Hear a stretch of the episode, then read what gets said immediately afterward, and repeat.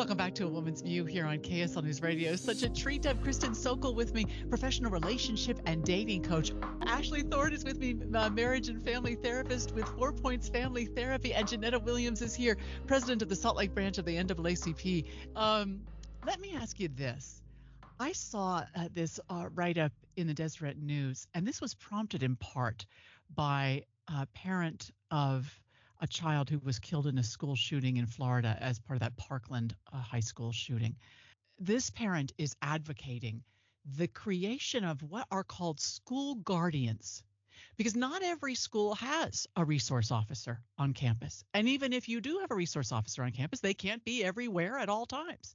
And a school guardian is usually a teacher or staff member who has a, a concealed carry permit, who is trained in firearm safety, who has had a mental health background check, all of this so that they can be another layer of defense in the worst case scenario. Ashley, when you read that, what, what did you think?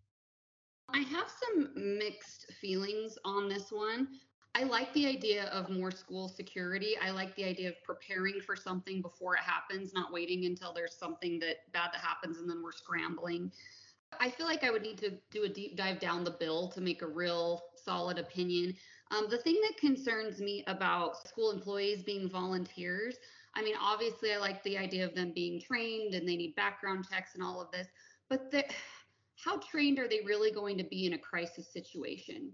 I like more the idea of putting more money into maybe hiring retired police officers and military personnel when possible to be the guardians of a school because you can have a concealed carry weapon. I mean, my husband has a concealed weapons permit, and you can go to a couple trainings a year. But if all of a sudden, you know, you're in teacher mode, you're teaching math, you've never been in a crisis situation, and all of a sudden you hear there's a school shooter, you're going to have a rush of adrenaline, you're going to go into the fight or flight response.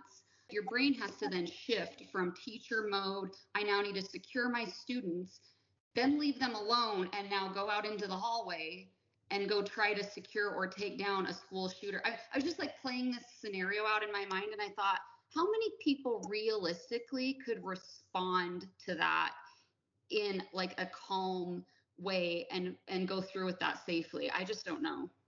Do you fear innocent people being killed as a result of giving this responsibility to people who aren't primarily first responders? I think there could be, or just, or the teacher themselves just yeah. not being able to respond, or if they do end up having to like leave students, say. Now I know maybe a principal, maybe someone else, maybe it's not a teacher, but it, students being left alone could then rush out of a classroom because they're afraid. I just see a few potential issues issues there with that. Yeah. What do you think, Kristin? You know, I applaud the idea, right? That we have a complex problem and there's no easy answers. So, any out of the box thinking, like I really appreciate the forward progress in, in securing our schools more than they are now. When I read the article and, and I'm, I'm, you know, read through some of the details, like they, I like the idea of there being a guardian. That the, the, you know, the bill says there will be twice a year trainings, um, which I think Ashley's exactly right. When you get thrown into a situation like that, you know, infrequent trainings like that are probably not enough. And and the other thing that kind of popped into my mind I was as I was reading is, you know, these people is it going to be Dwight Schrute? I mean, is that is that who is going to vol- volunteer for these positions? Some overzealous, you know, Papa Bear that that maybe doesn't have like the, the isn't as calm, cool, and collected, and and and doesn't have the ability to use great executive function capabilities under stress and pressure. I I I certainly worry about that. Um, but you know, I applaud. The, I'm glad it's being talked about. I'm glad it's being debated. I, I like there being something that we can do. This is such a an important thing and a complex problem and something that I think about every day as a parent who's sending kids to school um, and you know even trying to manage that is stressful. So you know appreciate it. I, am not sure that, that i think this is the solution but I, I, like the the forward progress. What do you say jeanetta? I disagree with the situation of having uh, a person like this in the schools to be able to protect the students. Now i see so much legislation legislation that doesn't need to be there and sometimes they're overreaching.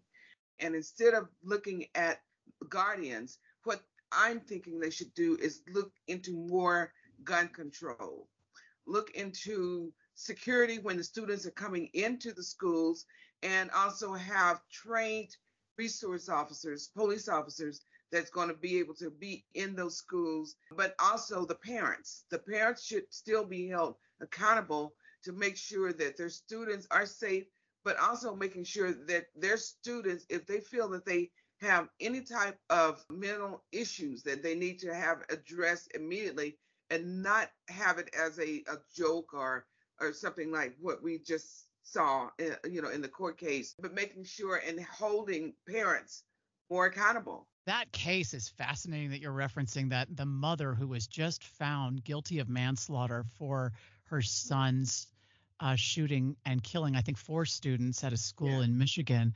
I think that's the first time a parent has ever been held criminally liable for the shooting of a child. It, right. it is. It's the first. It's the first time. And I think if the country see more of this happening, then the parents are going to you know, take a closer look at these different situations and take a closer look when they see that their children are needing and and really reaching out for help. And they don't know really what to do but they know that something is wrong. And so it's up to the parents to to uh, take account of their child make sure that they're not only being safe around the children but making sure that the children and parents are being safe. Because everybody, when they're sending their children off to school every morning, they're expecting that they're going to be able to pick them up or have them come back home the evening. They're not, uh, they don't want to be saying, oh, you know, be careful, uh, watch out for, you know, somebody with a gun, you know, watch your surroundings. And when kids get around each other, all they want to do is play. You know, mm-hmm. they're recess, they're out there wanting to just play. And they come home from school, they want to play. So, uh, you know, I, it's really up to the parents to be more accountable of their their students. I want to carry on with this topic. Let me take a quick break. Uh, we'll be back. This is the Woman's View on KSL News Radio.